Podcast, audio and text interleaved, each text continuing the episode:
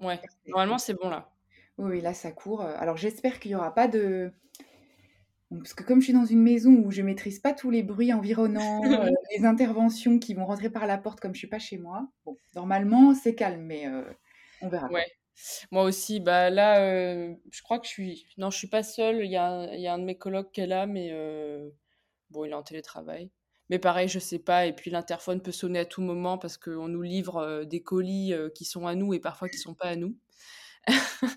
Donc heu, voilà. on va voir comment ça va se passer. Voilà, tout à fait. Déjà, l'enregistrement est lancé Exactement. et il va falloir du un peu de temps, je pense, pour, l'oublier. Oui, oui, c'est sûr, c'est sûr. Mais en même temps, c'est vrai qu'on doit pas forcément se mettre la pression. Je veux dire, ça fait des mois qu'on a ces discussions. Ouais, c'est Donc sûr. j'ai regardé la première fois qu'on s'est contacté pour parler de création ou de d'écriture, enfin bref, de livres, n'importe, heu, c'était je crois, c'était au mois de mai ou au mois d'avril parce que tu es pas Ah encore parti à Rome.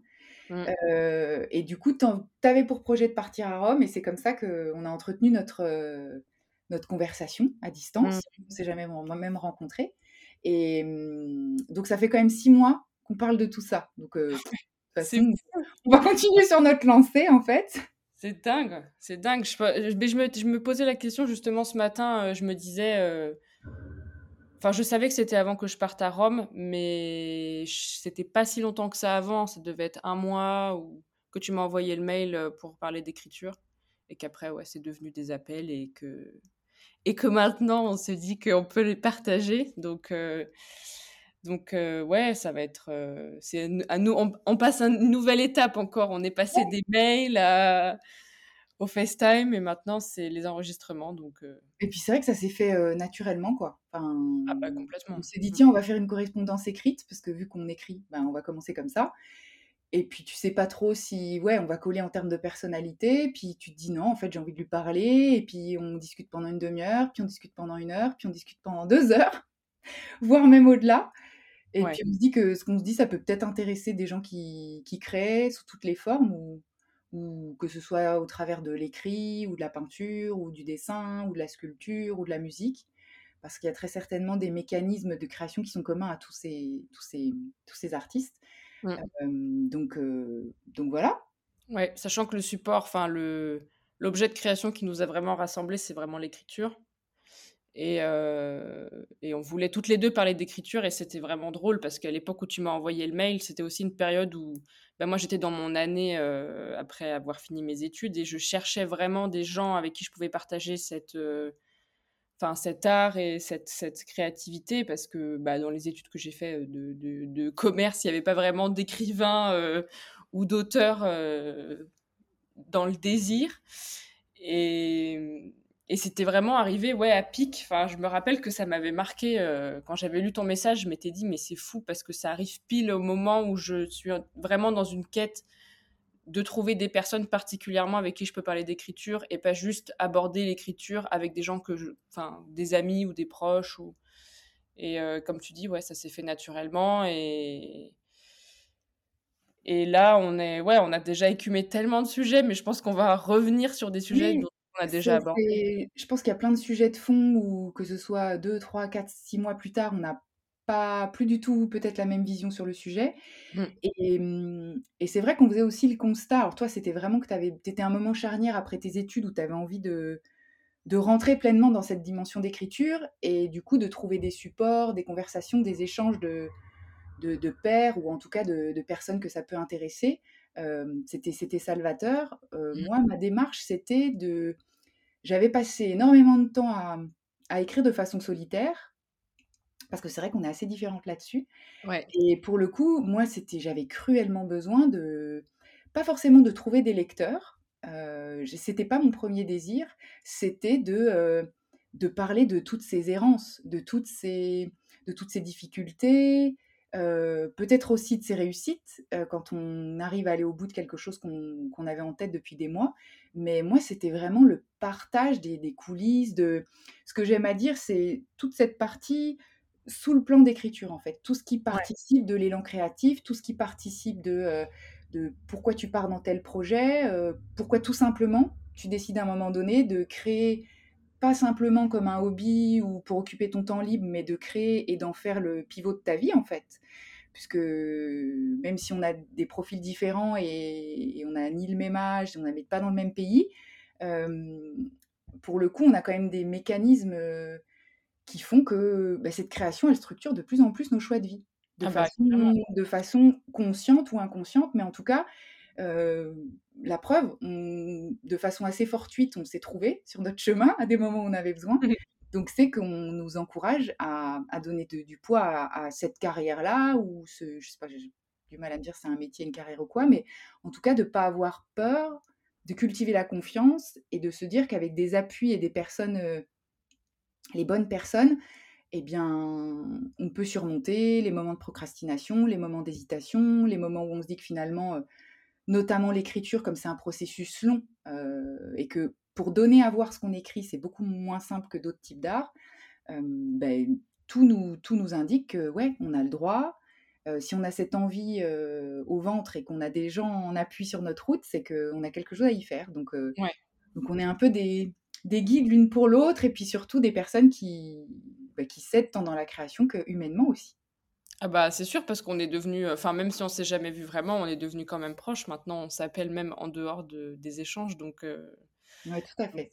Ça c'est cool aussi. Et pour revenir sur ce que tu disais, enfin c'est intéressant aussi parce que même dans le point de départ, ce qui a fait que ça nous a rassemblés aussi, mais même le point de départ des questions qu'on se posait par rapport à l'écriture et qui a fait qu'on a commencé à, à échanger, c'est drôle parce que bah, du coup, on n'a pas du tout. Euh, on en a déjà discuté, mais je le redis, on n'a pas du tout la même histoire avec l'écriture toutes les deux. Et euh, pour moi, enfin, moi personnellement, j'écris depuis que je suis enfant et ça a vraiment fait partie de ma vie euh, déjà très tôt. Et après, je suis vraiment passée par une phase de, de creux et pendant l'adolescence, les études, j'écrivais plus. Et, en fait, c'est après les études que j'ai commencé à revenir vraiment à l'écriture et à renouer avec ça. Et une des raisons pour lesquelles euh, c'était génial d'échanger, c'était que bah, t'as pas du tout le même parcours et ça m'intéresse beaucoup de, de, à la fois de voir qu'est-ce que ça veut dire euh, d'écrire euh, pour, de manière générale pour chaque personne, parce que chaque histoire, en fait, avec l'écriture est différente, et donc chaque auteur, de fait, est différent mais c'est à travers les histoires et les vécus qu'on se rend vraiment compte de cette différence, plus que dans les textes en eux-mêmes et dans ce qu'ils disent. Euh, et il y avait aussi cet aspect de... Euh, enfin, tu le sais, moi j'ai tendance, et d'ailleurs j'essaie de travailler pas mal dessus, à beaucoup sacraliser l'écriture et, euh, et, à sacraliser le fait d'écrire et le contenu. Et ça met parfois beaucoup d'attentes. Et ça a aussi fait, je pense, que j'ai pas écrit pendant, pendant si longtemps. Et, et c'était très intéressant d'être face à quelqu'un qui n'a pas cette vision de la sacralisation et qui en fait a, eu un, élément déclencheur dans sa vie, mais beaucoup plus tard, euh, ce qui était arrivé, et qui s'est mis à écrire d'un coup et qui euh, pas forcément d'explication ou a pas forcément, enfin, cherche même pas forcément peut-être le sens, mais, mais ce qu'il y a derrière et, comment ça se fabrique plus que euh, le sens profond de la chose. Tu vois ce que je veux dire? C'est tout à fait ça. C'est que la place de l'écriture, elle est intrinsèquement liée à la façon dont elle est arrivée dans notre vie. Et toi, étant donné que tu as beaucoup baigné et tu as eu une, assez forte culture littéraire depuis le début, un amour que tu as entretenu, même s'il y a des périodes où tu n'écrivais pas, tu as toujours lu, tu as toujours euh, admiré les auteurs, enfin, tu les as toujours euh, regardés comme des éveilleurs, comme des personnes qui t'ont appris des choses sur la vie. Euh, alors que oui, moi j'ai passé les, ouais, les 35, 38 premières années de ma vie à peut-être, et j'exagère pas, je pense que j'ai dû lire trois livres, c'était les livres euh, obligatoires, parce qu'à l'époque j'étais quand même, euh, voilà, je faisais mon travail, je disais tiens, il faut lire ça pour le bac, etc. Et puis, et moi un jour, c'est oui, l'écriture, elle est arrivée comme un... Je n'ai pas compris, en fait, ce qui est arrivé. Et, je me suis mise à écrire, ça me réveillait la nuit il y a quelque chose qui voulait sortir. Et, donc j'ai suivi le fil parce que c'était une période de ma vie où justement la vie était un peu lourde et compliquée et j'avais des décisions assez importantes à prendre. Et, ça, c'était une bouffée de légèreté. Euh, ça me permettait d'évacuer quelque chose dont je n'avais pas du tout conscience. Et même quand je relisais les textes euh, des semaines ou des mois plus tard, j'étais bien incapable de savoir euh, qui avait écrit ça. Enfin, en tout cas, j'aurais jamais. Rien n'était prémédité. C'est même des thèmes que je trouvais sur le papier, des questions que consciemment je m'étais jamais posées. Donc il y avait quelque chose qui écrivait sans moi. Alors c'est horrible de dire ça, mais c'est pas du tout comme de la. Je pense que c'est pas du tout de l'ordre non plus de la médiumnité ou de l'écriture automatique. C'est vraiment quelque chose où mon cerveau n'était sollicité que pour faire des phrases intelligibles en fait. Il fallait simplement que ça reste lisible. C'était pas que des images et des choses très métaphoriques, mais mmh, mon cerveau n'était mis à partie que pour formuler des, des phrases en français, en bonne orthographe, bonne syntaxe. Mais tous les thèmes et la façon dont je produisais, c'était quelque chose qui me dépassait. Et puis, et puis finalement, bah, bah des années plus tard, 4-5 ans plus tard, c'est cette chose qui m'a été salvatrice, que j'ai à cœur d'entretenir. Et c'est vrai que du coup, pour reboucler avec ce que tu disais, moi, l'écriture, je ne peux pas me comparer parce que, bon, malgré tout ça, depuis 3-4 ans, j'ai quand même. je suis tombée en, sciemment dans la lecture, en tout cas, parce que l'écriture me dépassait un peu, mais j'ai pris énormément de plaisir à, trouver des ouvrages et des livres que j'ai adorés et qui m'ont apporté beaucoup. Mmh, mais néanmoins, je me suis jamais. j'ai pas ce mécanisme de, comparaison, en tout cas. Et, du coup, comme j'échappe à ce mécanisme de comparaison, j'échappe aussi au euh, oulala, là là, j'aurais du mal à, faire aussi bien que cet écrivain, ou non, mais c'est tellement bien écrit que du coup, moi, ça me stresse, ça m'handicape et ça, me, ça me bloque dans une pratique beaucoup plus libre de finalement, on est tous singuliers dans notre créativité. Et l'idée, c'est juste d'ouvrir les portes et de débloquer les nœuds qui empêchent la création de sortir.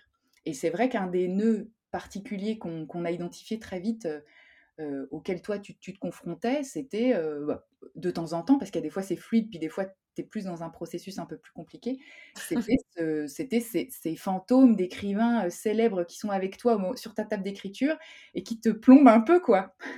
Ah ouais, c'est clair que ça, ça complexe. Hein. moi, c'est on, on, se marre souvent avec avec euh, ma, meilleure pote parce que depuis que j'ai lu euh, les mémoires d'Adrien de Marguerite Yourcenar, j'ai décidé que j'allais euh, intégrer l'Académie française un jour, donc je réfléchis déjà à mon discours d'entrée. Mais on, on, en rigole en fait, ça devient quelque chose de... Enfin, j'essaye de le de le rendre drôle. C'est-à-dire que vraiment, pendant très longtemps, j'ai été super complexée. Je pense qu'il y a aussi une période où, bah, quand j'étais plus petite, euh, j'écrivais plein d'histoires. Et moi, enfin, moi, mon rapport à l'écriture, il est vraiment sur euh, m'évader et sur euh, m'offrir une liberté et grâce à mon imaginaire, construire des personnages dans des situations particulières, des scènes avec tous les éléments qui me plaisent à un moment donné, je les rassemble et je construis des histoires comme ça parce que bah, j'étais quand même assez solitaire quand j'étais petite et très indépendante, donc ça m'aidait à, me nourrir et ça allait de pair avec tous les bouquins que, je lisais aussi. Et, euh, et c'est drôle parce que, euh, parce que ce, ce, besoin vraiment de, de, raconter des histoires, il est... Enfin, il était vraiment inné et je me rappelle que avec une, une amie, quand on était au, collège, on, avait, on était fan de, de, de l'histoire de Peter Pan. Et euh, je sais pas, on devait avoir 12-13 ans. Euh, et on s'était dit, bah, on va écrire chacune, on va réécrire Peter Pan chacune, mais à notre sauce, quoi. Et on va se, on va se faire kiffer. Et euh, j'avais écrit, euh, mais c'était, franchement, c'est le plus gros texte que j'ai écrit de ma vie. Il y avait 80 pages, je crois. Et, et en fait, il y a eu un moment donné où le temps est passé. Et après, j'ai grandi un peu et je suis retombée sur ce texte. Et en fait, je me suis rendu compte qu'il y avait tellement de défauts, mais en même temps, enfin, c'était des défauts d'enfant. c'est normal, on peut pas écrire un texte euh, quand on est enfant qui soit euh, un grand texte tout de suite. Enfin, c'est quand même pas évident.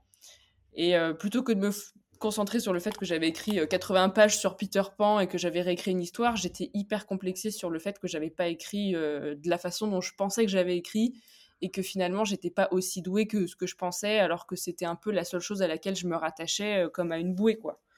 Et je pense qu'il y a eu vraiment une rupture à ce moment-là qui s'est faite et ça a focusé beaucoup sur enfin ça a mis en valeur, on va dire, le fait que j'étais en comparaison très régulièrement parce qu'en fait, je me comparais avec moi-même aussi dans des textes que j'avais écrits. Et on n'en a pas parlé de ça, mais quand je suis repartie à Paris là, pour passer dix jours la semaine dernière, j'avais très envie de justement retrouver des, textes que j'avais écrites petites, tu vois, même si c'était des rédactions ou des...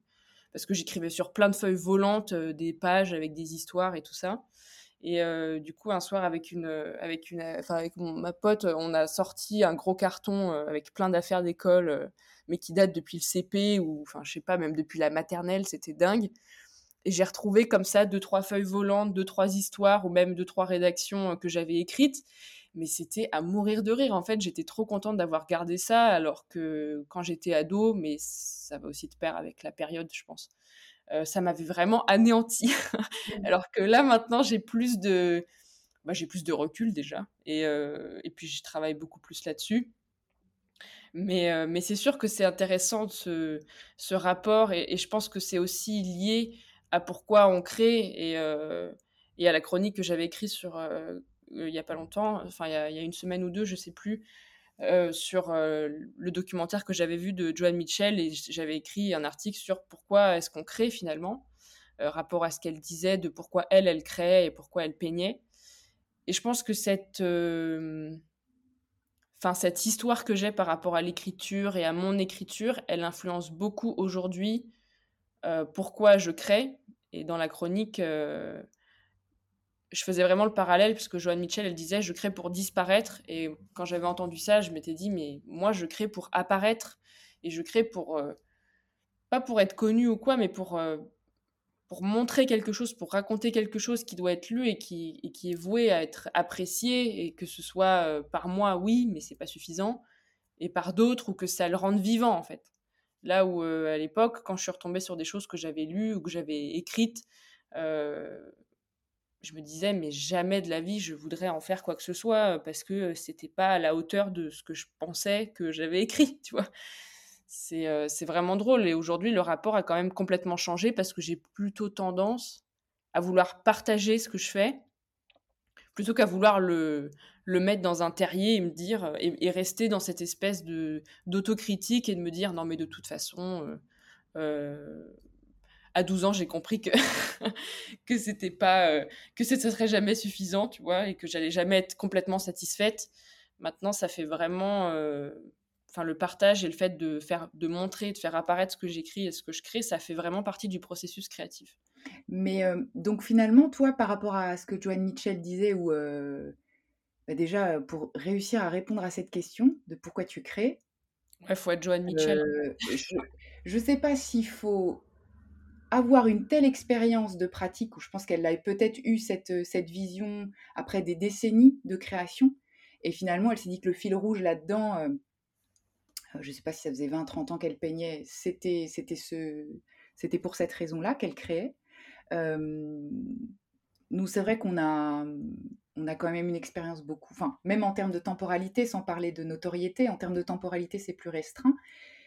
Simplement, ce que je trouve hyper intéressant dans son, dans sa réponse et où tu trouves que finalement, toi, tu es à l'opposé d'elle, euh, moi, j'y vois pas tant une contradiction parce que finalement, quand Joanne Mitchell dit euh, Moi, je, je, peins pour disparaître, enfin, je crée pour disparaître, peut-être qu'elle a une volonté aussi de faire exister son œuvre, la même qui, qui, qui toi, t'anime, euh, mais simplement, c'est son œuvre qui doit prendre toute la place et en fait, elle derrière, elle s'en moque. C'est comme si son moteur de création, c'était de se faire tellement petite et de se mettre tellement au service de ce qui la dépasse et ce qui permet de bâtir son œuvre artistique, qu'en fait, le jour où ce que tu produis est fait d'une façon tellement libre et qui te dépasse d'une certaine manière, alors ta personnalité et ton ego prend énormément moins de place. Ouais, c'est sûr. c'est une position plus confortable pour elle. Euh, là où toi, tu as l'impression d'apparaître, mais en fait, bien sûr qu'on livre un peu de nous-mêmes dans chaque œuvre, mais ce que tu as à cœur, toi, c'est pas de montrer ta tête, c'est pas de montrer, c'est vraiment que tes œuvres, enfin, que, ce que tu produis, tes écrits, euh, tes nouvelles, euh, euh, trouvent un public pour les faire exister. Mais je sais pas si c'est véritablement, enfin, tu, tu, tu j'aimerais bien t'entendre là-dessus, mais je sais pas si c'est véritablement une volonté d'apparaître, quoi. Je sais pas, je pense qu'il y a un. enfin Je pense que l'ego a une grosse place, dans la création, en tout cas pour moi, c'est sûr. J'ai, un ego, j'ai un bon ego et Mais dans la vie en général ou par rapport à ta production littéraire? Pour les 2. Pour les 2 et et c'est, intéressant parce que parce que, parce que je pense qu'on a vraiment besoin d'ego quelque part pour aller parfois même au bout de de sa création et pour, heu, enfin, rien que pour se dire qu'on aime ce qu'on fait, heu et donc qu'on s'aime parce que ça vient de nous-mêmes. Ça vient de de nulle part ailleurs et ça nous est propre et et encore une fois, heu, notre voix est unique et et on doit lui enfin, c'est pas qu'on doit, mais naturellement, quand on crée, on lui accorde une une voix et on la met dans une sur un piédestal, heu, particulier. Qu'on cherche une reconnaissance sociale ou ou pas, je pense qu'il y a vraiment un enfin, c'est assez égoïste de créer d'une certaine façon, tu vois? Heu, même si, heu, tu peux avoir des thèmes qui sont engagés, même si, tu peux parler de tout sauf de de toi-même littéralement, tu parles toujours de toi-même et c'est toujours toi-même qui qui s'exprime et qui se matérialise, heu, en dehors de ta pensée et de tes réflexions et tu décides de parfois dédier ta vie à matérialiser ce qui se passe dans ta tête. Donc pour moi, l'ego, il est forcément présent, heu et il est même, heu, quelque part nécessaire. Après, il faut lui laisser sa juste place et justement, quand il est mal placé, je pense qu'il peut y avoir, bah, des gros complexes qui peuvent arriver ou une assurance peut-être un peu trop, disproportionnée. Mais bon, de ce côté-là, je me fais pas de soucis. Je pense que l'ego se fait se fait bien, heu, slasher quand, heu, quand c'est nécessaire parce qu'il y a toujours des gens pour, heu, pour bien nous rappeler à quel niveau on est heu, surtout dans les domaines, créatifs et particulièrement même d'écriture, je pense. C'est tellement, enfin, c'est tellement, devenu, enfin, je sais pas si c'est devenu, mais c'est tellement un monde, où qui qui qui dans l'image qu'on en a, en tout cas en France, c'est tellement devenu inaccessible, quoi, pour, heu en même temps, on voit tous les ouvrages qui sont publiés, on se dit: «Mais ça doit pas être si difficile d'être écrivain», heu et puis en même temps, quand on voit le processus que ça demande, de l'investissement, le fait de de devoir, heu, cacher son texte jusqu'à ce qu'il soit fini, ou qu'on estime qu'il soit fini pour ensuite le délivrer comme ça, comme le saint Jésus, à un éditeur et attendre qu'il nous dise si on a une valeur dans ce monde littéraire et cetera. Hem, d'ailleurs, je sais pas si c'est vraiment propre à la France ou si c'est quelque chose d'un peu plus généralisé. L'ego, il est nécessaire. Tu es obligé d'avoir de l'ego pour aller au bout d'un exercice d'écriture ou d'un projet d'écriture. Euh, mais c'est intéressant ce que tu disais sur le fait de, oui, de disparaître pour faire naître, se faire naître, en fait, euh, se faire renaître dans une œuvre. Euh, c'est sûr qu'il y a, y a de ça dedans. De toute façon, je pense qu'il y a un peu des deux. Enfin, je pense qu'il y a toujours une partie de nous qui veut. En fait, on apparaît à travers notre œuvre et on disparaît dans la création de notre œuvre. Et mais, mais je pensais aussi à, la façon dont, enfin, aux attentes qu'on a quand on écrit. Par exemple, toi, tu m'as dit souvent que tout ce que tu écris, enfin, d'ailleurs, euh, même le recueil que tu as écrit, j'ai, enfin, je crois que j'ai été une des seules à le lire. Oui. Euh, tu partages pas vraiment euh, ce que tu fais. Tu as un recueil qui est prêt et tu, et tu te dis pas forcément que c'est nécessaire peut-être de le, de le partager ou d'en faire quoi que ce soit. Parce que toi, ce qui t'intéresse, c'est plus l'acte créatif que ce qui vient après. Alors que moi, si je, enfin, si j'écrivais un recueil, j'essaye, mais euh, mais bon, après il y a d'autres sujets qui font que c'est plus compliqué. Mais j'hésiterais pas une seule seconde à me dire bon bah là j'ai un j'ai un j'ai une perle, tu vois, et c'est pas possible que ça reste dans un grenier poussiéreux et qu'on n'en fasse rien, euh, même si c'était génial de, de, le créer et que ça a été une étape extraordinaire pour moi, ça peut pas être l'étape finale de la création d'un projet euh, artistique ou d'écriture, tu vois. Oui, alors que, moi, c'est différent. C'est comme si chaque nouvel ouvrage ou idée, et d'ailleurs c'est pour ça que je spontanément je vais plus vers de la poésie, c'est que bah, pour moi ça se recoupe quand même avec la façon dont l'écriture est arrivée dans ma vie. C'est-à-dire que quand j'écris de la poésie, c'est cette part qui s'est spontanément manifestée qui écrit, avec laquelle je cohabite de mieux en mieux. je sais quand est-ce qu'elle va surgir maintenant, mais je ne peux pas aller la chercher spontanément encore, volontairement. Et quand il y a un, un besoin d'écrire et que je sens que je ne suis pas du tout dans une veine poétique, c'est extrêmement laborieux pour moi de produire autre chose. Et, et en fait, moi, la, création ou l'acte de créer, c'est vraiment un voyage intérieur de toute façon. C'est-à-dire que le, le, le, but, à la rigueur, que le manuscrit soit terminé, pour moi, mon travail est fini. parce que par ce manuscrit que j'ai mis soit des semaines, soit des mois à écrire, c'est tout un voyage intérieur que j'ai fait à l'intérieur. C'est que j'ai essayé d'extirper qu'il y a des choses qui sortaient spontanément, d'autres qui n'étaient pas intelligibles que j'ai essayé de, formaliser. Mais grâce à ça, j'ai découvert une part de moi. Et en fait, je limite, je, le remise en me disant, bon ben, c'est quoi la prochaine aventure? Qu'est-ce qui va m'occuper ces prochains mois? Quelle est la part de moi que je vais découvrir? Comment ma créativité, elle va s'incarner? Est-ce que ça va être dans une nouvelle? Est-ce que ça va être dans, dans un recueil de, poésie? Même si là maintenant, c'est quand même plus de la poésie qui sort plus facilement. et au final, la façon dont l'œuvre vivra sa vie dans le privé ou dans le public, ça ne m'intéresse pas. C'est comme si je, produisais quelque chose et que finalement, bon, même si aujourd'hui je ne suis pas du tout connue, personne n'a jamais rien lu, mais faudrait limite que je le passe à quelqu'un comme un espèce d'agent ou qui, qui, prendrait en, charge la partie, bah voilà, je vais l'envoyer à des éditeurs ou quoi, même si je l'ai déjà fait. Et, oui, d'ailleurs, je pourrais partager mon, peut-être peut-être une prochaine fois mon expérience de je suis arrivée au bout d'un manuscrit et puis j'ai eu une fin de non-recevoir auprès d'éditeurs, mais ça m'a pas du tout entaché une quelconque motivation. Et, je crois, je suis peut-être mal placée pour le dire parce que je parle de, mon expérience, mais je crois que c'est pas du tout, pour le coup, du narcissisme ou de l'ego. Je, n'ai pas du tout ressenti au moment du refus tacite, genre non mais c'est bon, ils ont rien compris, ils ont pas vu le génie là-dedans, ou alors oh là là, ce que j'ai fait c'est tout pourri. Je me dis juste, ben, en tout cas, c'est pas par ce chemin-là que ça va exister. peut-être que ce sera par un autre. Peut-être qu'à un moment donné, je vais remettre les yeux sur cette œuvre dans, dans quelques mois ou quelques années, je vais décider de l'auto-éditer, ou peut-être que je la resoumettrai dans quelques années, je ne sais pas. Mais pour moi, l'œuvre que je sacralise beaucoup plus que l'écrivain, au final, dès l'instant qu'elle existe, je suis persuadée que si elle est sortie de toi, il y a un moment donné, elle trouvera son public. Tu sais pas encore comment, et que moi, mon travail n'est pas de lui faire trouver son public. Mon travail à moi, c'est de la créer. Et c'est pas. Enfin, en fait, c'est même pas ce que je me force à faire. C'est ce qui, c'est ce qui au, quotidien, nourrit mon envie de me lever, mon envie de me mettre sur une feuille, mon envie de lire ou de m'inspirer en regardant ou en écoutant des podcasts ou des documentaires sur la création.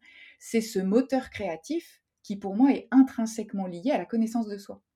Donc, après, que ça trouve son public tout de suite maintenant, etc., je dirais que c'est, que c'est secondaire. Alors, peut-être pour nuancer aussi, on a aujourd'hui des situations toutes les deux et, financières et économiques et, et, familiales qui fait que on n'est pas non plus aujourd'hui extrêmement dépendante de il faut à tout prix que mon livre se vende, etc. Bon, on n'est pas non plus des philanthropes. Il y a un moment donné, il faut, il faut, il faut, il faut gagner des revenus. Enfin, du coup, moi, je, mes revenus, je les gagne par mon boulot d'auteur à côté.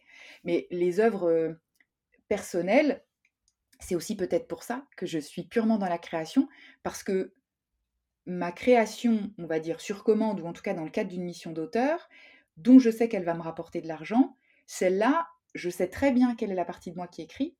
Mmh. Pour moi, il y a aucune forme de créativité là-dedans. C'est-à-dire que même si ça émane de ma plume et que c'est ma vision euh, et que c'est mon texte et que c'est mon propos sur le thème, c'est quelque chose que j'apparente plus à, euh, à l'époque euh, quand il fallait produire une rédaction, un commentaire composé ou faire une thèse sur je ne sais quoi. C'est quelque mmh. chose de très rationnel, un peu avec un caractère performatif, ou en tout cas où ça doit tenir debout tout ce que je produis par ailleurs, ça n'a pas à tenir debout. c'est mmh, donc c'est aussi peut-être cet équilibre qui me permet de complètement rester dans la création pure et de pas du tout rechercher de l'efficacité ou quelque chose de publiable ou quelque chose d'intelligible par des éditeurs et de pour le moment ne pas faire de concessions sur la poésie. peut-être que dans quelques années ça sera différent, mais en tout cas c'est vraiment c'est vraiment deux forces différentes qui qui lancent l'écrit quoi. Ouais ouais c'est sûr, mais c'est intéressant aussi cette cette, comment dire? Moi, je sais que ça m'impacte de me sentir découragée en me disant à partir du moment où on décide de se mettre à écrire, il faut accepter le fait que, peut-être il se passera jamais rien avec ce qu'on crée, à part le fait qu'on a créé quelque chose. Mais c'est comme quand on dit, une œuvre qui n'a pas de lecteur ou qui n'a pas de spectateur, c'est un corps mort. Quelque part, il y a vraiment cette, dimension aussi de donner de la vie à ce que tu crées, en dehors du fait de l'avoir créé. Euh, c'est beau d'avoir des mots sur du papier, mais si personne ne les lit, ils peuvent pas exister. Enfin, c'est-à-dire qu'il n'y a pas de, a pas de corps, il n'y a pas d'âme dans, ton œuvre. C'est juste euh, enfin, juste un bout de papier avec, euh, des mots et de l'encre et, quelque part c'est un corps mort. Et Enfin, moi, je sais que ça m'impacte souvent de. J'ai toujours beaucoup d'excitation à commencer des projets euh, d'écriture. Euh, ça change tout le temps. Euh, ça n'aboutit pas la plupart du temps pour plein de raisons, mais parce que je sais pas, j'ai un. Enfin, c'est un autre sujet qu'on abordera sûrement aussi à un moment donné, mais peut-être une prochaine fois parce que c'est un sujet un peu plus long, mais sur le le fait que j'ai beaucoup d'engouement au commencement d'un projet d'écriture et qu'après ça retombe petit à petit. En plus de ça, sachant que c'est déjà donc difficile d'aboutir à des projets, il y a ce découragement en plus de se dire bah, peut-être que tout, enfin, tout cet amour que je vais donner et tout même ce plaisir, enfin, l'écriture pour moi c'est un besoin, mais c'est aussi un désir, c'est aussi une envie. Il y a des moments où j'ai envie d'écrire euh, et je ne sais pas quoi dire et j'ai rien à dire de spécial. Donc, et c'est très frustrant. Euh, parce que c'est ce besoin qui, se manifeste d'une certaine façon, mais qui n'arrive pas à peut-être mettre les bons mots ou n'arrive pas à, apparaître de la bonne façon. Et il y a ce, ouais, il y, a toujours ce truc de, euh, enfin, je pense que de toute façon, on peut écrire à peu près tout ce qu'on veut, de toutes les façons qu'on veut. On pourra un jour, euh, enfin, ça n'empêchera pas d'être publié puisque c'est, tout a déjà été écrit d'une certaine façon, donc. Euh, Enfin, on peut partir de ce principe-là. Donc, euh, donc c'est pas forcément le type d'écriture que, qui me fait peur. Je vais pas me dire mon style ne va pas plaire, mais c'est plus quelle que soit la forme, quel que soit le style, euh, quel que soit euh, le récit, euh, quelle que soit la fin, quel que soit le début, etc. Et eh ben il y a quand même une chance qu'il se passe jamais rien. Enfin, je sais que c'est un peu il y a plein de gens qui diront mais si enfin forcément tu trouveras toujours un moyen de, le faire exister ou quoi. Mais dans ma tête il y a toujours cette voix qui se dit mais ça se trouve tout cette tout cet amour va être donné mais va, va aussi être perdu et ça me bah ça me freine vachement. Et il y a plein de moments où je me dis mais là je vais me lancer dans un gros projet j'ai envie de construire une histoire de dingue et tout et puis tout le moment de la préparation, je suis à fond. je commence à écrire. bon, parfois c'est un peu compliqué, mais c'est, tu vois, le, commencement, je suis hyper motivée. Je me dis, mais si, là de façon, ce qui compte, c'est que l'histoire elle existe et tout. Et puis dès que tu commences, et eh ben c'est fatalement aussi, c'est les premières fois, c'est ça, ça, ça diminue, ça diminue, ça diminue. Et plus tu t'y repenses, et plus tu penses aussi au fait que de le faire exister, ça va être peut-être euh, de plus en plus inaccessible dans ta tête. Euh. Oui, donc c'est vrai que par rapport aux deux, deux... Enfin, il y a deux choses qui se, qui se rejoignent avec ce que tu as dit depuis le début, c'est que dans tes freins à, la, à l'aboutissement, parce qu'en fait, mmh. toi, se lancer sur plein de projets, avoir des idées, ça n'est pas du tout le problème. Toi, des idées, tu en as même pour 10.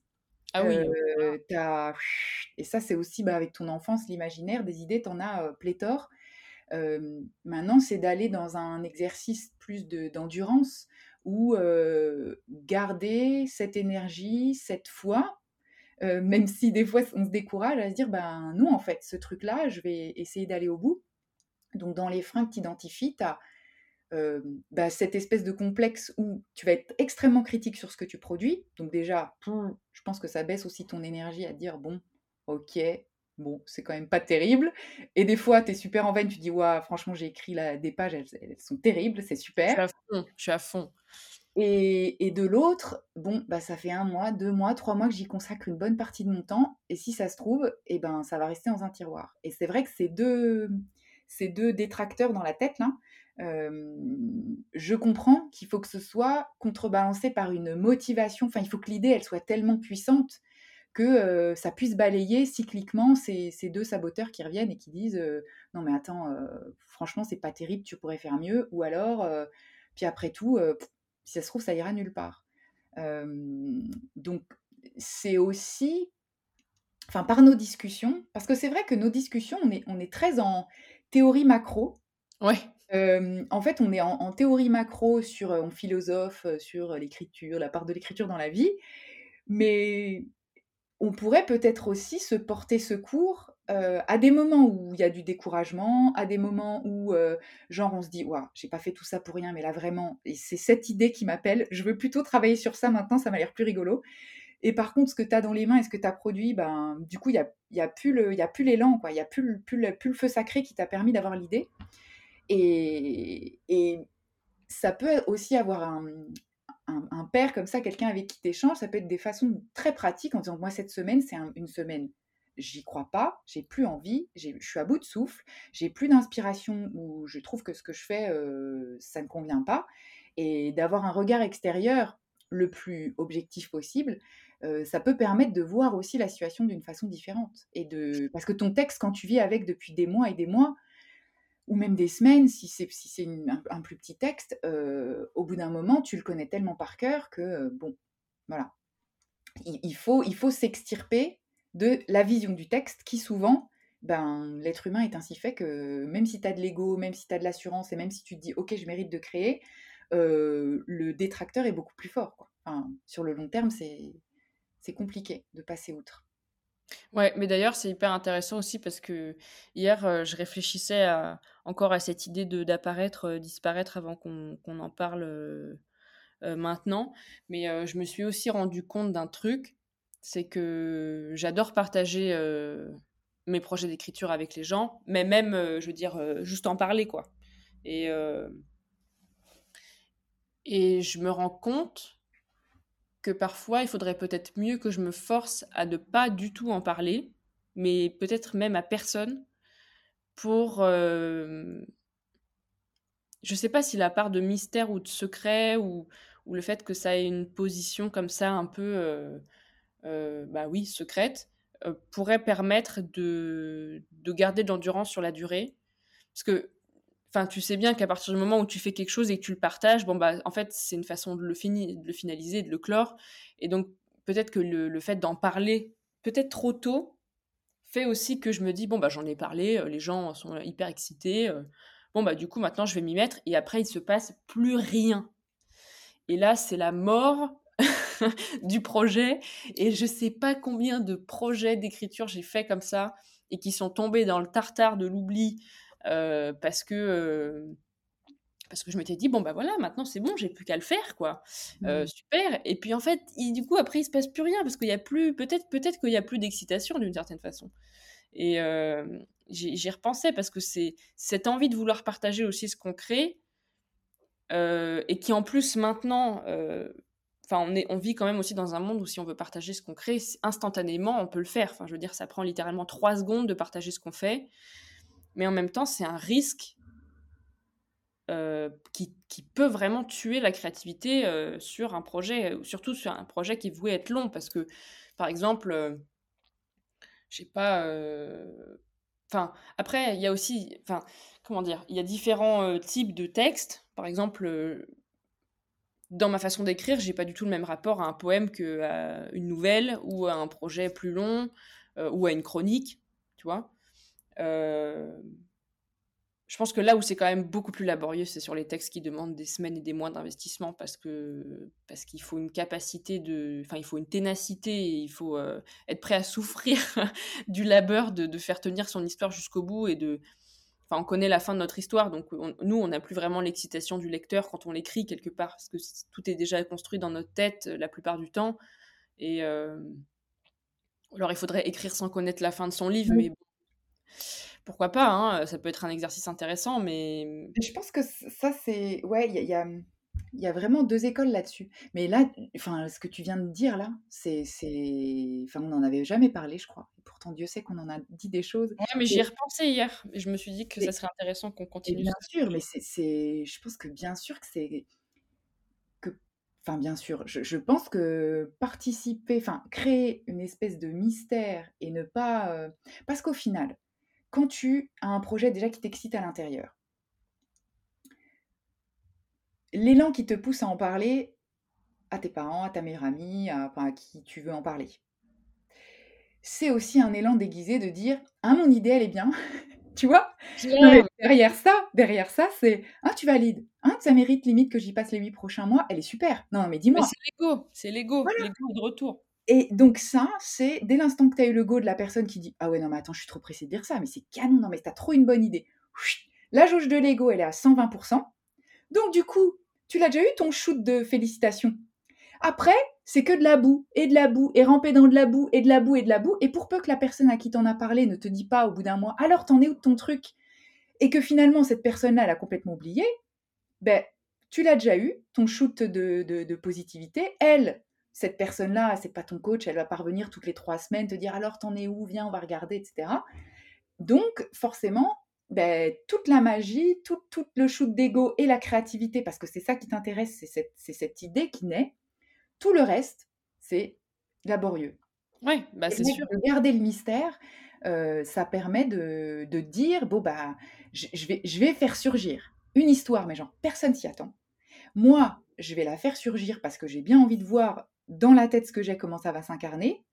Et en plus, cet ego, c'est, tu vas voir, quand je vais, je vais dégainer mon truc là, euh, ils vont se dire, ah putain, mais wow. bon, après ce sera perfectible, il y aura des échanges, mais au moins, c'est déjà un truc qui a jailli. Et quand tu as opéré en sous-marin pendant plusieurs semaines et plusieurs mois, et que tu montres une première ébauche, mais déjà, je pense qu'au-delà de la géniale idée, tu vois dans les yeux des gens, elle a été capable de faire ça. Parce que entre l'idée et, le, et, le la capacité de la mettre en forme et, sur le long, long terme produire quelque chose, ça, c'est bah, ce, qui, ce qui fait aussi euh, bah, l'écrivain. quoi. C'est réussir à rester avec son histoire, isolé. Euh, et, puis, euh, et puis aussi, pour rebondir sur ce que tu disais, qui est hyper intéressant, c'est quand tu sais pertinemment comment tout de A à Z va s'orchestrer à l'exception de quelques situations du livre ou, un personnage qui peut surgir en cours d'écriture, mmh. quand tu sais exactement où tu vas, et eh ben, ça perd de son charme. Et souvent, quand... Enfin, je sais plus qui est-ce que j'avais entendu... je crois que c'était Mohamed Mbougarsar qui disait que lui, il écrit pendant plusieurs mois sur un carnet l'équivalent à peu près de 150 pages manuscrites, donc c'est quand même euh, pendant plusieurs mois. Et une fois qu'il se dit, ouais, il y a un truc, ça tient la route, je vais me mettre à écrire et là, je vais voir où mes personnages vont m'amener. Bon, en l'occurrence, il a le prix Goncourt. Je dis pas que c'est la méthode magique, mais en tout cas, chacun doit comprendre le ressort de la longévité, le ressort du fun, euh, et disséminer, disséminer, du fun un peu partout sur le chemin, parce que sinon, si tu plus, si plus de fun, euh, si tes personnages ont plus de, secrets pour toi, si euh, tu, es déjà dans une posture d'esprit à ne plus jamais te faire surprendre puisque tu as tellement cadré les choses que de toute façon ton esprit ne t'amènera sur rien d'autre de fictif ou d'imaginaire. Donc tu as déjà bridé le truc et maintenant tu es le bon petit ouvrier qui, qui produit. Et ça, ben, quand tu choisis d'être écrivain, d'être artiste, etc., c'est pour tous les jours te dire, mais qu'est-ce qu'aujourd'hui la journée va, me, réserver? Quel, mmh. va être euh, l'élan créatif que je vais avoir? Quelle va être l'idée, l'inspiration, la contemplation qui va m'amener à avoir telle idée? Qu'est-ce que je vais vivre aujourd'hui qui va euh, alimenter mon élan créatif? Quand tu sais que tu pars pour six mois de je vais mettre en forme les dix pages de mon résumé que j'ai déjà bâti pour avoir ma structure et ne rien oublier, c'est en tout cas quelque chose qui, sur le long terme, va être peut-être moins facile à, tenir, quoi.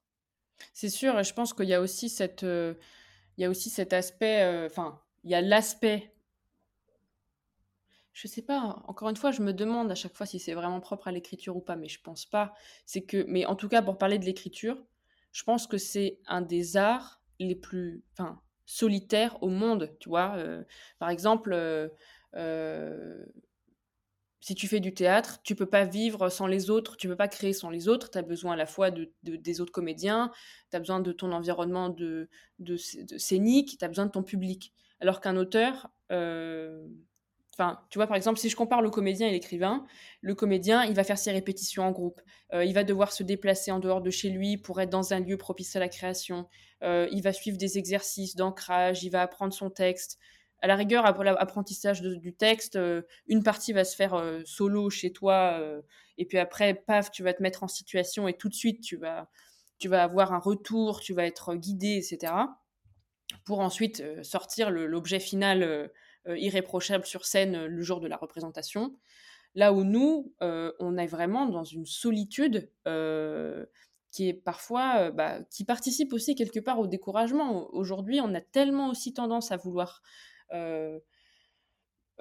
faire les choses avec des communautés, avec, tu vois, avec, je sais pas, mais sans forcément faire modifier notre contenu par des gens ou des choses comme ça. Mais on a vraiment du mal à, Enfin, en tout cas, pour moi, je sais que je le ressens aussi, à, me sentir 100% seule, parce que bah y a le mot magique de la procrastination aussi qui arrive et qui fait que il y aura toujours des bonnes excuses pour pour pas finir quelque chose ou pour pas le faire ou enfin je sais pas, c'est tellement inévitable la procrastination aussi dans le travail. C'est nécessaire, ça fait partie du travail de la procrastination qu'il y a ce qu'il y a ouais, il y a cette espèce de face à face avec toi-même et du coup avec ton histoire où quelque part la seule chose qui te sort de ta solitude c'est tes personnages ou c'est ton histoire. Mais à part ça t'es es profondément seul. Tu peux rester enfermé chez toi dans une grotte pendant six mois et ne voir personne pour écrire ton livre et c'est ce qui va arriver. Enfin et d'ailleurs c'est la meilleure chose qu'on puisse souhaiter à quelqu'un pour qu'il l'écrive et pour qu'il soit euh, entre guillemets productif dans son écriture. Et euh, bah parfois c'est quand même assez frustrant. Et c'est euh, encore une fois, je pense que c'est, on en revient au sujet du partage. C'est le revers de la médaille, là où le partage bah, va, va tuer un peu peut-être euh, cet élan et va faire que le projet va aboutir. Mais parfois, tu n'as tellement pas envie de te sentir seul dans ton projet d'écriture que, enfin, en fait, plus tu es seul et plus tu vas aussi te remettre en question, tu vas te, tu vas commencer à réfléchir, tu vas commencer à dire mais pourquoi je fais ça? Et puis personne va être là au jour le jour, comme tu disais, on n'a pas de coach pour nous dire euh, bon bah alors il en est où ton texte? Et puis les, enfin qui sont tellement investis qui te donnent la motivation. En fait, si tu te donnes pas la motivation toi-même, euh, il va rien se passer quoi. Et, toi, euh tu penses que ça t'aiderait d'avoir quelqu'un qui ponctuellement, cycliquement, comme une balise, challenge ton texte, challenge ta pratique, viens un peu aux nouvelles, te donne des idées, euh, enfin, qui t'accompagne un peu en. Pas forcément en, sous-marin, parce que ça peut être quelqu'un euh, qui est présent, je ne sais pas, physiquement, ou... mais euh, est-ce que toi, ça peut être quelque chose qui t'aiderait? Je sais pas, parce que il y a. Enfin, il y a une partie de moi qui veut dire oui, parce que c'est toujours Enfin, c'est comme quand on monte un projet, par exemple, là, le fait qu'on enregistre nos échanges, c'est aussi un projet, bon, déjà qui s'est fait très naturellement, mais qui aboutit parce qu'on est deux et qu'on a toutes les deux envie et que cette envie, mutuellement, s'enrichit et fait que euh, on passe l'étape d'au-dessus, l'étape d'au-dessus à chaque fois. Euh, je pense que le problème aussi, mais encore une fois, on revient à l'ego, on revient à tous ces sujets, c'est que quelqu'un qui va venir me voir et va me dire alors t'en es où avec ce texte? Ou euh, euh, alors, est-ce que tu as avancé? Ou euh, est-ce que tu as une nouvelle version? Bah, En fait, ça va aussi vachement t'impacter. Tu vas te dire, mais si j'ai pas fait le truc, c'est que c'est que je vais jamais réussir à le faire. Enfin, tu vois, on se remet tout le temps en question. Oui, c'est très ambivalent, ouais, parce que tu as besoin de, de, susciter l'intérêt quand même de lecteurs potentiels, mais une fois qu'ils viennent te poser des questions, tu as l'impression que tu leur dois un peu des comptes. Du coup, tu culpabilises de pas être dans le trend ou de pas de pas consacrer assez d'énergie à ton idée. oui, c'est vrai que c'est assez, assez, ambivalent. Mais cette, cette, solitude, par contre, de l'écriture, moi, je sais que c'est Bon, en plus, moi, quand je me suis mise à écrire, ça s'est aussi couplé à un changement de vie Mmh. où je pense que pendant plusieurs mois d'affilée, bon, après le confinement a aidé, bien évidemment, mais ma démarche d'écriture, elle était avant le confinement. Euh, donc j'a- j'avais déjà appris à être seule avec moi-même euh, et à, être, à écrire. Je n'ai, pendant des mois et des mois, je n'ai pas ressenti la solitude parce que mes textes m'accompagnaient. Mais c'est sûr que sur le long terme, euh, j'avais besoin de, j'avais besoin de parler d'écriture, mais moi, j'ai toujours extrêmement d'appréhension à montrer quelque chose. Contrairement à toi, où tu as une forme de liberté et d'aboutissement, euh, moi, je suis... euh, je pense que mon ego, moi, il, se il se situe à ce niveau-là. C'est que j'ai je pense que j'ai quand tu montres quelque chose, comme tu dis, c'est quelque chose qui te ressemble, donc c'est de toi que tu mets dedans. C'est pas, enfin, voilà, un autre truc que tu ferais, de façon moins personnelle. Quand tu te prends un retour qui est, heu, bon, généralement, c'est quand même des gens bienveillants à qui tu le fais lire, mais quand bien même, même s'ils y mettent les formes, le texte va pas être, heu, validé à 100% et en plus, c'est ce que tu viens chercher aussi, des leviers pour t'améliorer.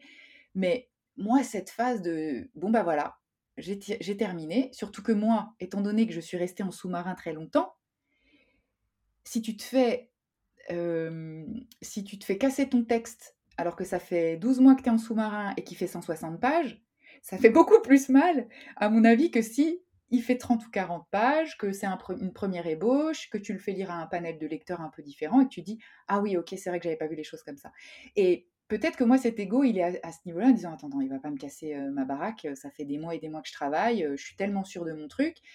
Parce que forcément, toi, lui, il a pas vu, sauf que toi, c'est ta 28e version.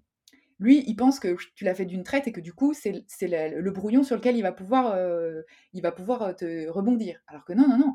Toi, c'est le truc que toi-même, avec ta petite tête, t'as challengé 28 fois, mais toute seule, ce qui n'a pas foncièrement beaucoup d'intérêt. Euh, donc, moi, c'est la mise, la mise au jour ou le partage. euh, c'est là, moi, que je me dis, ouais, ça se trouve, de le partager avec quelqu'un, alors que moi, je garde ce cap. Enfin, moi, j'ai cette foi au ventre quand j'écris. Jamais une petite voix me dit, ce que tu fais, c'est pourri. On me dit, enfin, on me dit, ce que tu fais, si c'est sorti, c'est que ça mérite d'exister. Et que, après relecture, après tout ça, tu arriveras toujours à donner le meilleur de toi-même.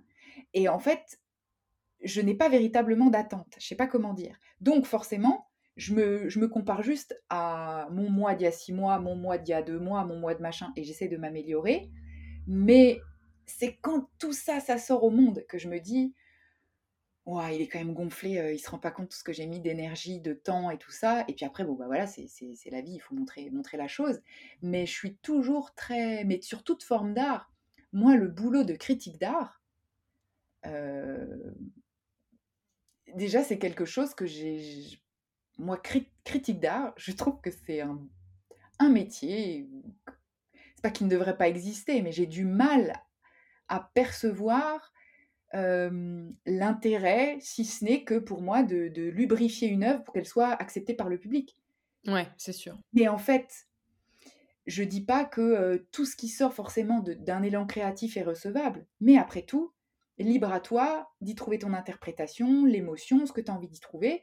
Et le critique d'art, même si c'est pas le cerbère qui dit toi tu as le droit d'y aller, toi t'as pas le droit d'y aller, une fois que l'œuvre est produite, bah c'est quoi leur job? Enfin moi c'est toujours un métier où je me dis que bon c'est pour intellectualiser, classifier, euh, euh, une œuvre qui pour moi ben n'a pas véritablement d'explication puisque en fait l'œuvre, alors ce qui est peut-être un peu moins vrai de l'écriture, en tout cas la peinture, la musique, elle est là pour te provoquer des émotions, l'écriture aussi, mais euh, de façon pas forcément euh, intelligible en fait. Euh, Enfin, moi, c'est ma vision de l'art. Et c'est vrai que pareil, quand tu fais de l'histoire de l'art ou quand je discute avec d'autres personnes où en fait on t'apprend tous les mouvements, le machin, pour moi, de théoriser tout ça, ça me paraît encore assez obscur. Mais bon, vu que ça fait des années-lumière que ça existe, c'est bien que il faut interpréter, codifier, comprendre et que ça participe de l'histoire de l'art. Mais pour moi, en vrai, quand tu quand es fidèle à ton élan créatif, que tu le cultives, que tu essaies de te dépolluer de ton mental, que tu essaies de dépolluer des, références que tu as, enfin d'essayer de chercher le truc le plus pur à l'intérieur, pour moi, ça fait de toi un artiste. Alors c'est peut-être pompeux ce que je dis, mais pour moi le travail de l'art, de l'artiste, c'est de défaire les nœuds et c'est d'aller cultiver ta vision singulière en vraiment essayant au maximum de faire le ménage sur tes références, tes trucs comme ça. Et, en plus, enfin, alors en plus, ça tombe pile poil d'avoir cette discussion-là parce que cette vision-là, moi, elle est renforcée par, je suis en train de lire, bah, je t'en ai parlé la dernière fois, euh, le livre de Fabienne Verdier, qui est une peintre euh, euh, ouais, contemporaine, qui s'est prise d'amour pour la, la, culture traditionnelle chinoise quand elle faisait des études aux Beaux-Arts de Toulouse, puis après elle a dû faire Paris. Et donc au début des années 80, elle a demandé une bourse pour aller étudier, pour aller étudier l'art chinois ancestral.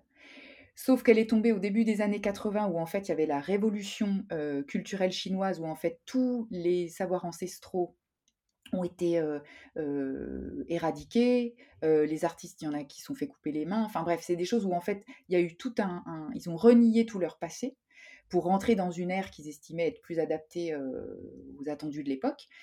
Et, et en fait, ce qu'elle allait chercher, c'était tout ce qui est sous-jacent dans cette production. Parce que quand en Chine, ils font un trait, on s'en fout de la technique, même si elle s'est fadée euh, des mois et des mois de je fais des traits, je fais des traits, je fais des traits. Mais une fois que tu as maîtrisé ta façon de faire le trait, qu'est-ce que tu vas chercher en toi? Tu n'es pas en train de faire euh, quelque chose de, de, réaliste et de faire le paysage avec la rivière et la montagne. Tu es en train de convoquer à l'intérieur de toi quelque chose qui, dans ton trait, va traduire la vie de la rivière, la force de la montagne, la puissance du vent, et tout ça, ça doit se retrouver dans ton trait. Pour moi, c'est ça, en fait. C'est la sève, c'est la vie, c'est cet élan créatif, c'est pas un élan de je vais faire mieux que le voisin ou je vais faire le caillou le plus réaliste possible.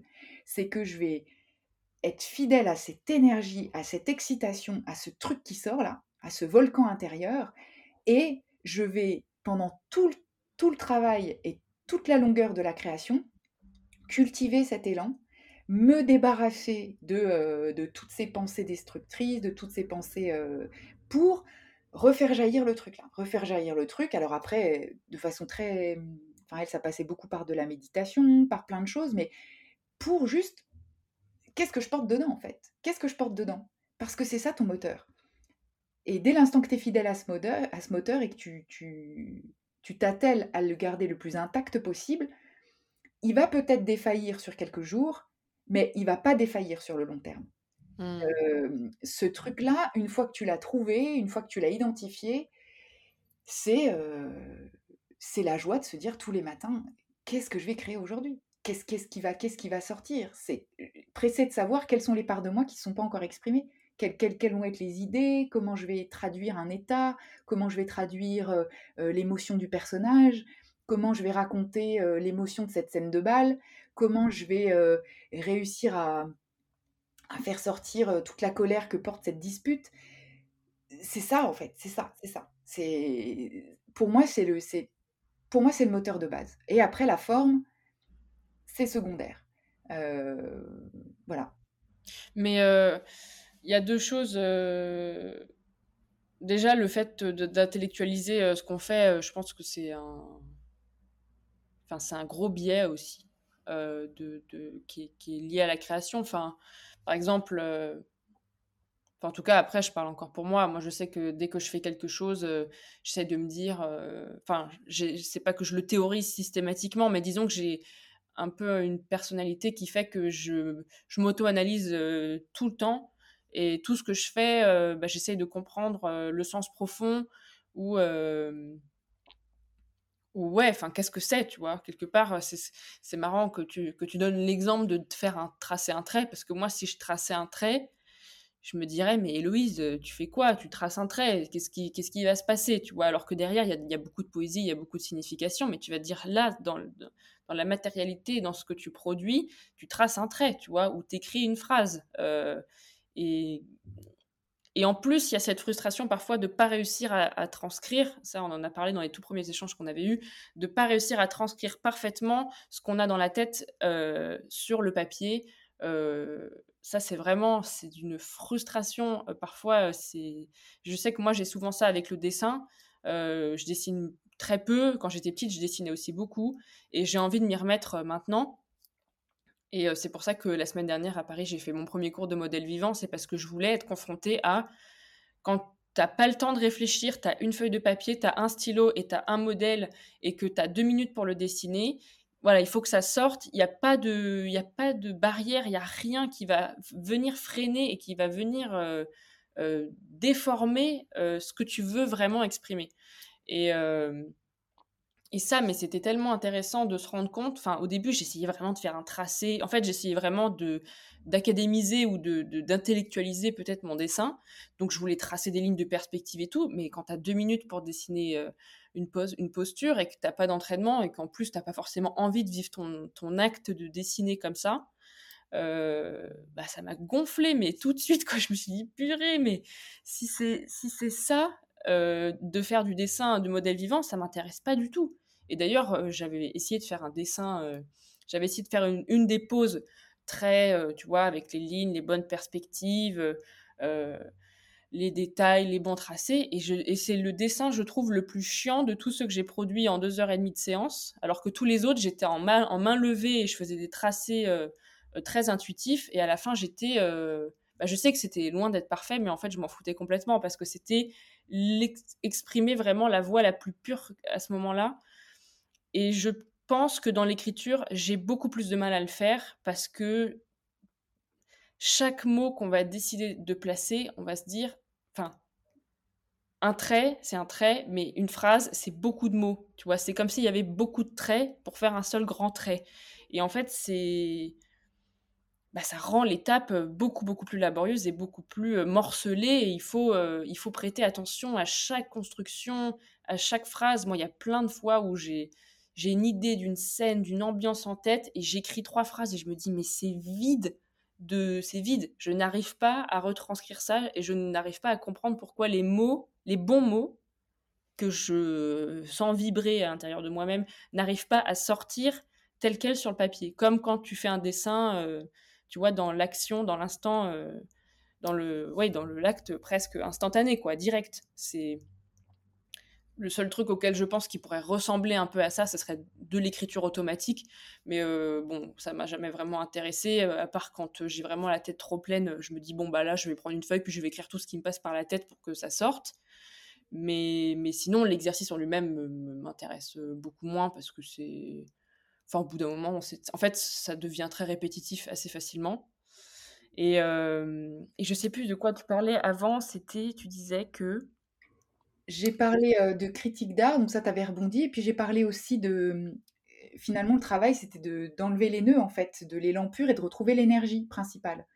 Je sais pas si c'était ce que tu Je sais plus si c'était pas à ça que je pensais, en tout cas, le côté critique, c'est drôle parce que je me rappelle que quand j'étais, bah, justement à l'époque où j'écrivais plus, je m'étais dit, bah, je vais être critique d'art, euh, ça sera super. Euh.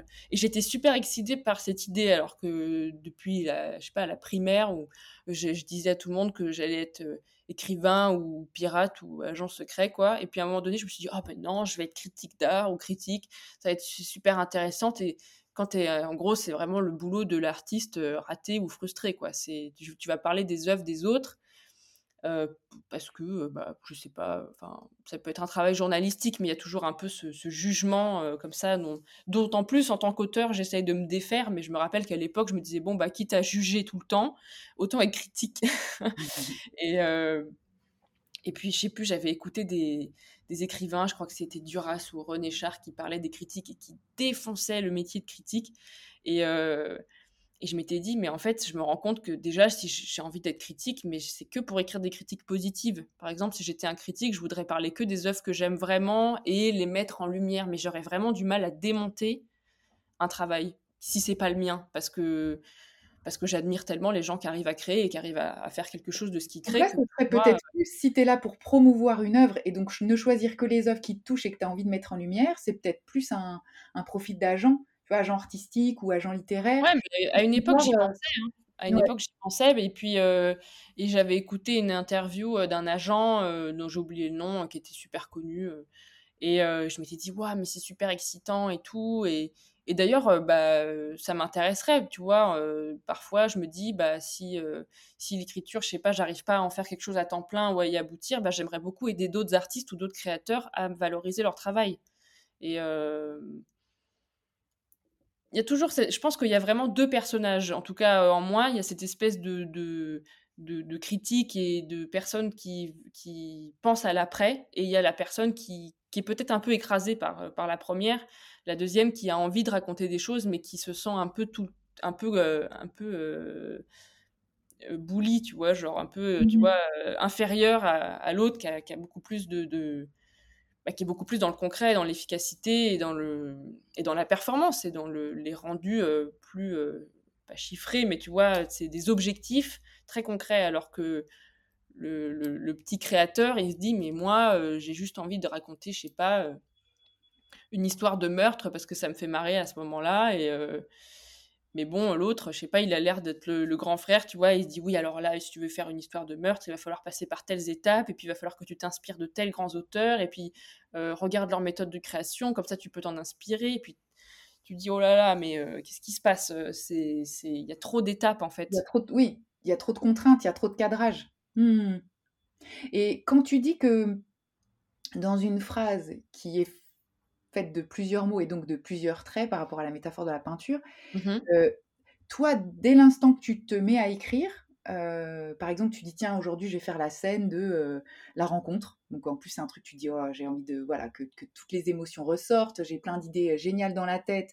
Du coup les mots sont tellement pauvres et, les, phrases tellement frustrantes par rapport à tout ce que j'ai dans la tête. Donc toi déjà au premier jet, tu sens déjà la lourdeur de ces mots qui sont impuissants à rendre ta pensée?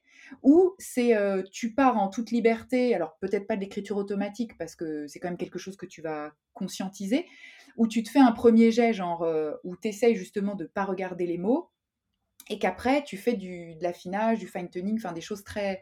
Tu, où, vraiment déjà tu te dis au bout de trois lignes, oulala, c'est complètement décorrélé de ce que je vais exprimer, j'y arriverai pas.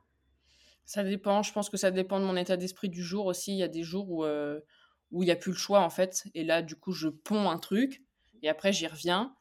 Et il y a des jours où j'ai envie, mais ça sort pas euh, comme j'ai envie que ça sorte. Et euh, c'est euh, c'est toujours assez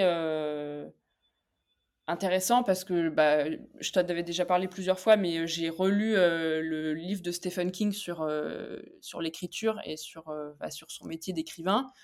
Et littéralement, Stephen King dit vous avez votre idée, vous en parlez à personne, et vous vous mettez dans une cave, vous fermez la porte. c'est très important, la, porte fermée, et vous écrivez 2000 mots par jour, ou je sais plus, 5000 mots par jour.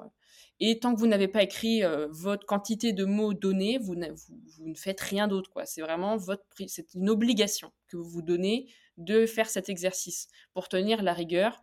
Parce que si tu commences à, à partir dans tous les sens et attendre juste d'être inspiré, bah ton, ton, projet verra jamais le jour et tu n'arriveras jamais au bout du, de ton bouquin ou de peu importe. Et c'est intéressant parce que quand je lis ça, et moi je rêverais d'avoir cette, cette, cette, rigueur et cette, cette détermination à, aller au bout et à me dire bon bah là tu as 2000 mots, tu vas les pondre et que ce soit des mots pourris ou des phrases qui te conviennent pas, il faut que tu le fasses.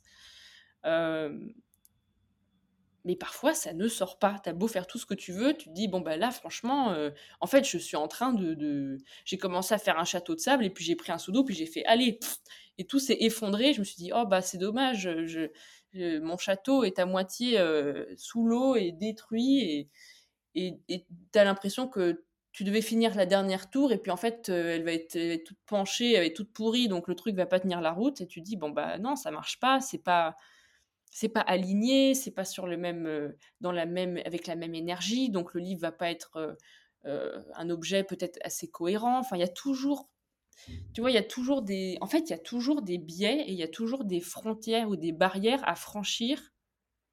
Mais même quand tu, même quand je te disais que la technique que je m'étais donnée pour réussir à faire mes X mots par jour, c'était quand j'écris une page ou un paragraphe ou un chapitre je m'arrête jamais sur une action terminée. Je, je m'arrête juste avant qu'une action commence. Enfin, vraiment, j'embraye je, sur l'action à venir dans une situation où je m'arrête en plein milieu de la situation. Comme ça, le lendemain matin, je sais, enfin, j'ai envie d'y retourner parce que l'action, je sais que j'ai déjà mis un pied dedans et que c'est facile de l'alimenter. Euh, euh, et en fait, c'est un peu comme ça de, de toujours laisser un, petite, un petit ruban comme ça de sortie en se disant bon bah le lendemain je vais juste avoir besoin de le tirer pour continuer mon action et continuer mon fil conducteur euh, sur le bouquin.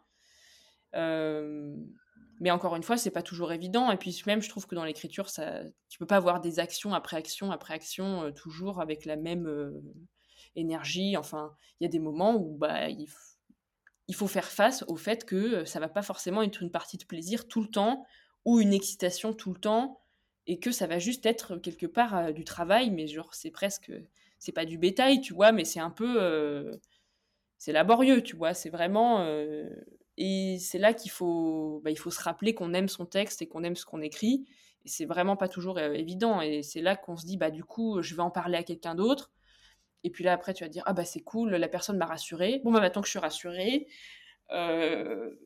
tout va bien se passer et puis après on n'y revient plus jamais.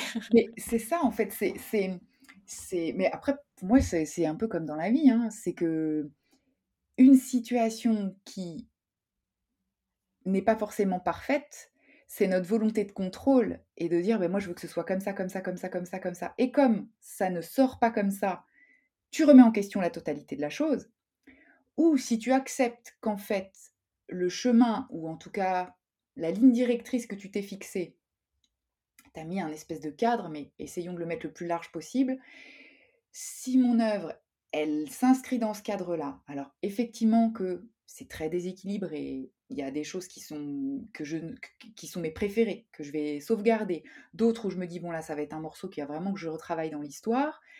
C'est pas grave, tu passes au chapitre suivant, parce qu'en fait, peut-être que le regard que tu portes sur le paragraphe aujourd'hui, parce que tu es dans un mauvais état d'esprit, ou parce que tu as mal dormi ou machin, finalement, quand tu vas le relire dans trois semaines, que tu auras produit 50 euh, pages de plus, ben, avec le tout, dans la balance, tu vas dire, ben, j'avais pas du tout cette image de ce que j'avais écrit à, l'époque. Donc, en mmh. fait, c'est comme si tu, tu ne laisses pas, tu ne laisses pas le texte prendre sa place dans ce qui va suivre. Du coup, bien évidemment que c'est trois fois plus dur de se, de, se, motiver en fait. Alors que ce qui est...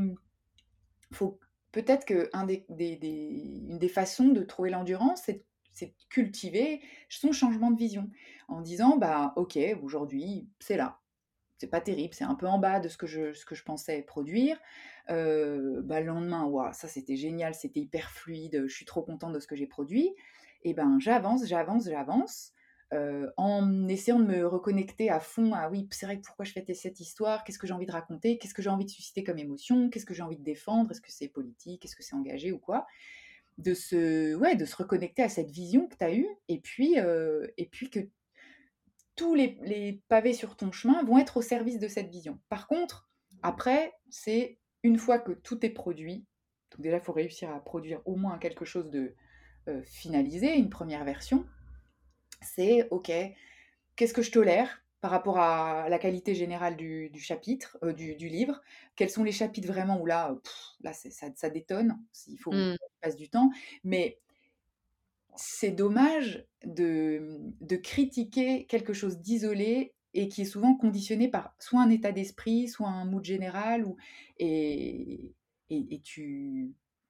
Moi, en fait, je peut-être que j'ai quelque chose de. Toi, tu sacralises les écrivains. Moi, j'ai quelque chose de sacré quand tu crées. Enfin, c'est. Et pas euh, c'est moi qui l'ai fait. Euh, non, c'est il y a une force qui t'a poussé à le faire. Ouais, ouais. Mmh, bah, il y a une part de magie et de mystère dans la création. Moi, c'est plus fort. Je me dis, bah, faut, faut, faut, que je lui, faut que je lui laisse le droit d'exister. Et puis, et puis l'œuvre que tu fais, ben, ce que tu feras l'année prochaine, ça sonnera différemment, ce sera peut-être différent. Tu vois, tu avais plaisir à revoir les, les, les choses que tu avais produites quand tu étais enfant, parce que je pense que l'enfant en toi, même si tu étais déjà peut-être très cérébral, était quand même beaucoup moins enfin, plus décomplexé quand il écrivait que maintenant. Et, et donc, bien évidemment que ton œuvre, quand tu avais 8 ans, euh, bon, bah, tu n'avais pas les mêmes mots de vocabulaire, tu n'avais pas la même hauteur de vue sur la vie, mais il y avait quelque chose de, quand tu te remets dans le contexte, euh, tu sens un truc, tu sens une émotion, puis en plus, toi, elle te parle directement parce que c'était toi, mais elle est capable de parler à d'autres gens, même si la forme, elle est perfectible. Euh, mmh. D'ailleurs, D'ailleurs, quand, tu, quand, je, quand je lisais le, le, livre de Fabienne Verdier, qui est donc peintre et pas écrivain, et donc quand je t'en ai parlé, j'étais à une trentaine de pages, donc j'étais vraiment au démarrage. Et je souffrais de un peu du style du livre. Enfin, je souffrais. De toute façon, j'allais, j'allais chercher, euh, j'allais chercher une histoire de vie plutôt qu'un un texte magnifique. Mais au début, justement, l'histoire de vie et je n'avais pas encore accroché à l'histoire, donc le, le, le, texte de, était un peu handicapant. Enfin, en tout cas, le style était un peu handicapant. Pas handicapant, mais et là, une fois que j'étais embarquée par l'histoire, alors peut-être qu'elle s'est aussi améliorée en termes de style, mais quand c'est assez puissant, quand ta vision elle est assez forte, incarnée, projetée, eh ben, je te garantis que même les passages où il y en a certains vraiment qui te font sortir de la lecture, parce qu'au début, j'étais pas dedans, mais même les passages qui sont un peu en dessous, une fois que tu as toute cette énergie, cette émotion, et puis ce, en particulier quand il y a du suspense ou quand tu, dénoues une affaire, ça, ça prend souvent le pas, quoi.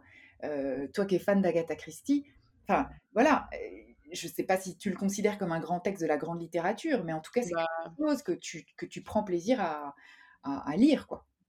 Pour moi, c'est du chef-d'œuvre de la construction. Enfin, c'est. Euh, elle prévoyait tout sur des carnets, elle faisait A va tuer B, C va être dans tel truc. Enfin, elle, construisait son Cluedo euh, si c'est réducteur de l'appeler un Cluedo euh, avant d'écrire, mais elle, elle avait tout construit. C'était, mais, mais le, à chaque fois, et pourtant les, j'ai beau revoir même la série, j'ai beau, euh, tu vois, j'ai dû voir les épisodes de la série, mais je sais pas, j'ai dû les voir 100 fois quoi.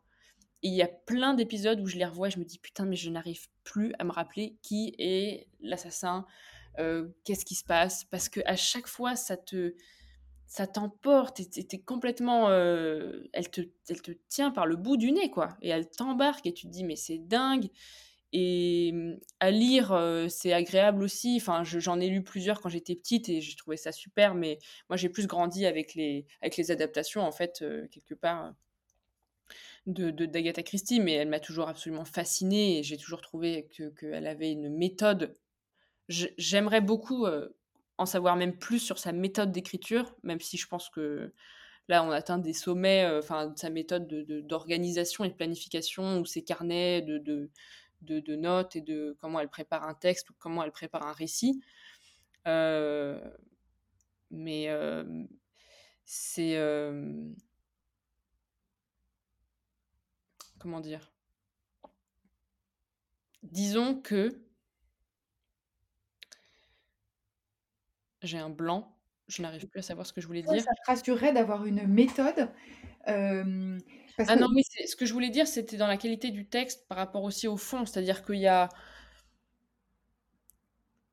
Enfin, je pense qu'on pourrait dédier une, une discussion peut-être pour une prochaine fois parce que je pense que c'est vraiment un sujet qui est hyper intéressant à creuser. C'est. Il y a vraiment deux choses dans un texte. Il y a la technique, pour moi, c'est indéniable. Et il y a la qualité de l'histoire. Enfin, il y a le, l'emportement. enfin, ce, que, ce qui est dit, c'est ce qui fait qu'on va tourner les pages avec plus ou moins de, frénésie. et ces deux facteurs qui sont vraiment indispensables. Mais, mais je pense qu'il faudrait vraiment, enfin, il faudrait vraiment plus prendre le temps de le développer parce que je pense que c'est un sujet qui est, qui est, vraiment passionnant et, et ça vaut le coup de même de citer des exemples, d'autres exemples que, que, que Fabienne Verdier et même de textes, de grands textes entre guillemets, ou de, ou, enfin oui, ou, d'autres choses. même d'ailleurs, je pense qu'en poésie, ce serait intéressant de, de, faire un peu le parallèle parce que le, enfin, est-ce qu'on peut vraiment parler de technique en poésie Tu vois, il y a toujours un, langage particulier. Donc, je pense que ça serait bien de, de, ouais, de dédier peut-être un, un échange à, part entière sur ça, mais oui, parce que vu qu'en plus, toutes les, toutes les deux, euh, même si on a des dominantes, on écrit plusieurs styles. Toi, tu écris à la fois des chroniques, des poèmes, des nouvelles. Enfin, donc c'est vrai que les mécaniques et ce que tu attends d'un texte et la façon dont tu organises ton temps de travail et la façon dont euh, euh, tu acceptes ton texte est-ce qu'il est produit. Et puis des fois, dans Mmh. d'autres exercices, tu n'acceptes pas ton texte comme il est produit. Parce que j'ai l'impression qu'il y a une fluidité de production dans la chronique que tu n'as pas forcément sur le reste, mais ça, ça participe aussi de, de- de la chronique qui est euh, récurrente, euh, plus courte, etc. C'est vrai que faire des... En tout cas, soit consacrer une discussion aux euh, trois typologies de textes qu'on vient de citer, ou alors même consacrer une pleine discussion sur chacun des types, parce Ouais. que parce qu'au final, même si on a certaines idées reçues ou choses qu'on veut raconter, euh, c'est comme le, le- le fruit de notre discussion aujourd'hui, c'est que bah, par le biais d'échanges, ça nous aventure sur d'autres terrains. Enfin voilà, il y a des digressions, on rattrape. Enfin, ça c'est un peu notre, notre signature. C'est clair. Mais en tout cas, euh, mais en tout cas, oui, c'est des, sujets qui méritent d'être plus développés. Ouais, Mmh. Bah, écoute, heu, ça fait 1h20 qu'on parle. Oui, mais moi, je, comme d'habitude, hein, 1h20, Ça passe j'ai vite. rien, rien vu passer. Euh, Ouais, j'espère que, je sais pas en termes de sonorisation, parce qu'il y avait des bruits quand même en dehors de la pièce, donc je sais pas si toi tu les as entendus, comment ça va rendre. Bon, moi je les ai entendus, j'espère que ça se retranscrira pas trop dans l'audio. Mais euh, moi, je trouve que pour un premier, euh, un premier épisode des mains libres, On euh, s'en est bien sortis. bon, c'est vrai que c'était tout à fait comme nos discussions préalables, mais finalement pas non plus, parce qu'on est très certainement beaucoup plus regardant sur ce qu'on raconte, et peut-être moins dans les mains libres, on est peut-être plus dans les mains et moins dans libre, euh, c'est le premier épisode, mais bon, c'est le jeu, quoi, on va se... C'est le pilote, c'est le pilote. Exactement. Et donc, faut pas, enfin, faut qu'on soit cohérent par rapport aussi au message qu'on a partagé. C'est euh, ça a le mérite d'exister. voilà. Euh, on s'améliorera, enfin, on trouvera peut-être, euh, en, en- on va dire en, en rythme de croisière, un, un format peut-être un peu plus fluide, parce que c'est vrai qu'on ne sait pas écouter, donc on ne sait pas trop si c'est, ça reste fluide. Mmh Mais le, le cœur de ce qu'on voulait y mettre, je pense que par contre, on a, on a atteint notre objectif. Ouais, je suis assez d'accord avec toi. C'est imparfait, mais c'est c'est très c'est comment dire? C'est ça retranscrit bien, en tout cas, les les échanges qu'on a eus et on même si on a réabordé des sujets qu'on avait déjà discutés, heu, dont on avait déjà parlé ensemble, heu, en off, on va dire, enfin avant, dans nos discussions, heu, purement à nous. Je trouve qu'on arrive quand même à y revenir et à on est vraiment en train de faire un feedback, j'adore. On on arrive à y revenir et en même temps, on apporte quand même des nouvelles choses parce que c'est ça aussi qui est super, c'est que c'est pas la première fois qu'on reparle de sujets dont on dont on a déjà parlé, qu'on a déjà abordé et et ça s'alimente petit à petit. D'ailleurs, peut-être que dans les prochains épisodes, on reviendra aussi sur des sujets qu'on a Oui, oui, oui, oui. dont on a parlé. J'ai dit toujours la même phrase depuis depuis 2 minutes, mais dans enfin, dans les épisodes précédents. Mais mais non, c'est un exercice intéressant. Je pense qu'on a aussi une, une une façon de s'exprimer qui est différente du fait qu'on est enregistré. Enfin, on se on se mange moins. On On essaye, on essaye de laisser beaucoup plus euh, de temps. Enfin, moi, je sais qu'en plus, dans les discussions, moi, le silence me dérange pas. Et au contraire, euh, la personne qui est dans le silence et qui cherche son idée, eh ben, faut respecter ça. Alors, je sais pas comment ça se retranscrit dans le podcast, comment ça va être vécu, mais au contraire, des fois, ça donne plus de poids à ce que tu dis, ou ça montre que, enfin, ça se fait bien les mains libres. Donc, comme rien n'est prévu, bah, des fois, euh, tu, tu perds le fil, tu... Mais c'est comme ça. Enfin, voilà. pas trop envie d'un format journalistique, cadré, euh, où on se répartit la parole, où on monte le truc. euh. Non. Non, non, on est dans le flow, et puis, euh, et puis euh, comme on est un peu des aventurières de l'écriture, mine de rien, on n'a pas encore trouvé forcément tous nos repères, euh, toute nos, la façon dont on, on veut s'exprimer, on est, on, on- on- enfin entre guillemets, on papillonne, on teste des trucs, on, Mmh. ben, je pense qu'on n'est pas seul et que très certainement que ça peut parler à d'autres gens. On verra. Je souhaite que ce soit le mot de la fin. Ben, je trouve que c'est bien aussi. Ouais, OK. Bah, très bien. Ou qu'est-ce qu'on fait? On le laisse courir quand même le truc? Ah bah, on peut arrêter, non? Allez, je cut.